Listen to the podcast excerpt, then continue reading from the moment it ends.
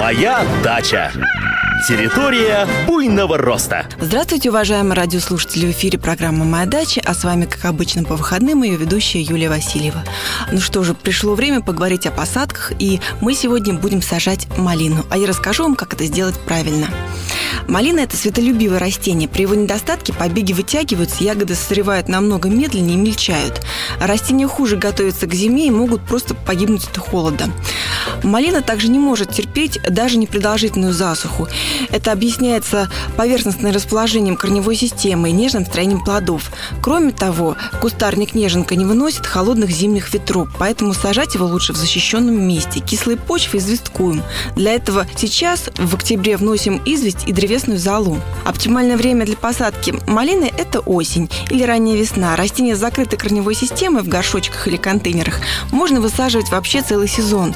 Главное при покупке обращать внимание, чтобы саженец был крепкий с развитой корневой системой. Кустик должен быть без повреждений и пятен. Такие саженцы лучше приживаются и хорошо плодоносят. Если вы купили саженец с открытой корневой системой, то на несколько часов опустить его в воду или раствор стимулятора корнеобразования. Это обязательно. Почву перед посадкой перекапываем, выбираем сорняки и вносим удобрения. Можно удобрения вносить во всю территорию, а можно непосредственно в посадочную яму. Обязательно помимо перегноя вносим золу и небольшое количество комплексного удобрения, но лучше всего осеннего. Можно готовить ямы примерно 30 на 30 сантиметров. Наполовину заполняем их готовой смесью и потом уже сажаем. Сверху насыпаем холмик земли, расправляем на нем корни растений и аккуратно закапываем. Расстояние между саженцами малины должно быть не меньше метра, максимум 1,8. Не забудьте после посадки обильно полить каждый куст малины. Не менее одного ведра 10 литров на каждое растение. На участке, где длительное время растет малина, почва, как правило, истощается, накапливаются сорняки и вредители. Поэтому сажать новые кустики на старом месте категорически запрещается. Лучшими предшественниками для малины могут быть лук, морковь, свекла, редис, салат и укроп. Главная особенность малины от других ягодных кустарников в том, что ее побеги не бывают старше двух лет. На следующий год призимовавшие стебли не растут. Это касается обычной малины. Ремонтантные сорта, как правило, побеги растут всего один год.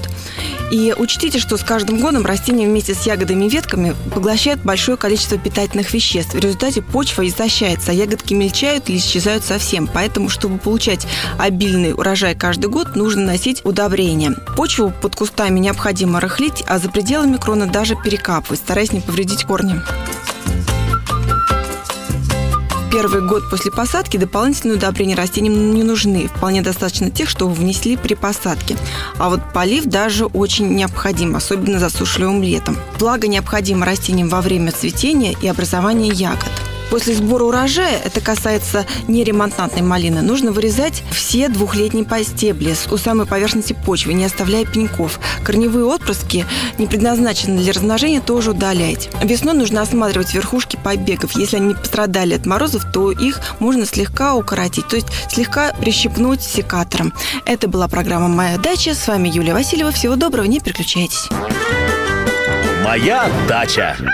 Территория буйного роста.